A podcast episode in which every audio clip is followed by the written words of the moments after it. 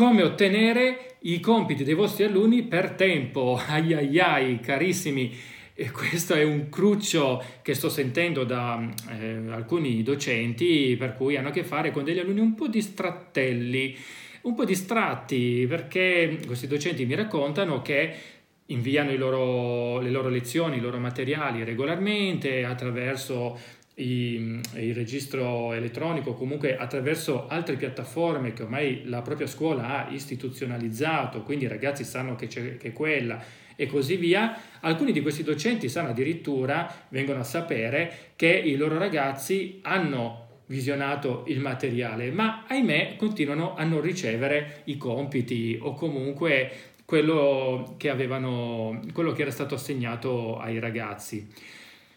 Allora, ho analizzato un po' la situazione e ho notato che solitamente nel fare questo ci si dimentica di alcune cose. Partiamo dal prim- dalla prima. Bisogna, nel momento in cui si assegna un compito, stabilire una data di scadenza. Attenzione, non è banale perché solitamente chi lavora nelle scuole è abituato ad una scadenza che potremmo dire è, è implicita, è insita e nel DNA della didattica, potremmo dire standard, ecco, della didattica in classe, ossia esistono le giornate, esiste l'orario settimanale e così via. Quindi se io dico quando sono in classe, ok, questa cosa qui la facciamo per la prossima volta, lo, me la fate, anzi per la prossima volta, allora ecco che è implicito che la prossima volta sarà, basta guardare l'orario settimanale. Quindi già la, con la strutturazione dei tempi della didattica in classe già comunque in qualche modo assegna questa scadenza in modo implicito. Nell'online questa, questa scadenza implicita non esiste, ce la dobbiamo costruire noi. Quindi dobbiamo comunque indicare ai nostri ragazzi una data di scadenza ben precisa. Non solo, nella comunicazione, ovviamente utilizzando i canali giusti, di questo parlo in altri episodi, comunque utilizzando i canali giusti, dobbiamo ricordarci anche che comunque la comunicazione a volte è gestita direttamente dai ragazzi, a volte dai genitori. E a volte sappiamo benissimo che la comunicazione arriva ai genitori, ma poi all'interno della famiglia le comunicazioni si inceppano.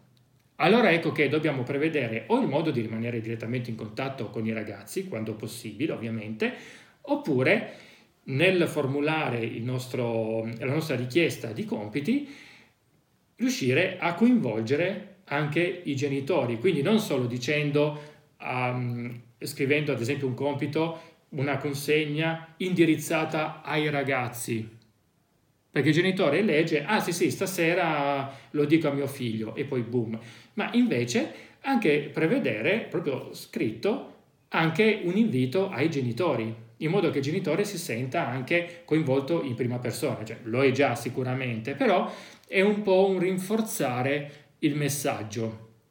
Quindi questo è un piccolo accorgimento, con un'attenzione però, perché dal momento che abbiamo detto che a differenza della didattica standard, nella didattica online questo confine geografico, quindi di spazio e di tempo, non esiste, i nostri ragazzi, soprattutto agli inizi, che non sono mentalmente abituati a questo tipo di didattica, probabilmente agli inizi faranno anche loro fatica. In più, soprattutto se parliamo di ragazzi un po' più piccoli, elementari ancora ancora perché ci sono i genitori dietro, ma le medie, che quel territorio un po', eh, un po' ombra in cui i ragazzi già vengono seguiti meno dai genitori, perché giustamente il ragazzo sta crescendo, ma il ragazzo stesso non è ancora abbastanza maturo, probabilmente, come potrebbero esserlo poi negli anni successivi, allora ecco che il ragazzo già di suo tende ad essere un po' pasticcione, un po' distratto. Se noi uniamo questo alla mancanza di un confine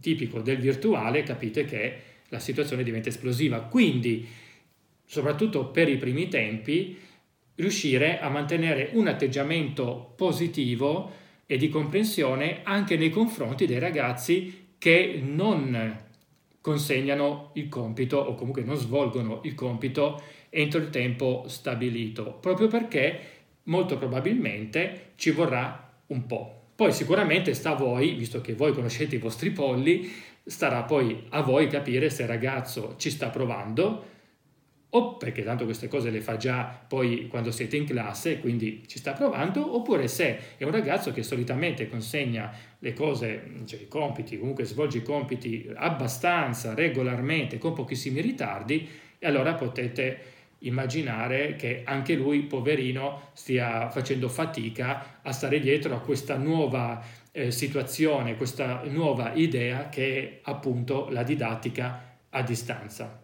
Bene, non so che cosa ne pensate, anzi lo voglio sapere, appunto, scrivetemelo nei commenti.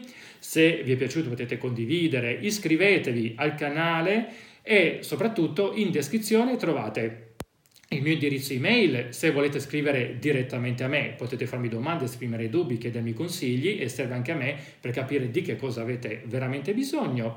Sempre in descrizione trovate il link al mio canale Telegram.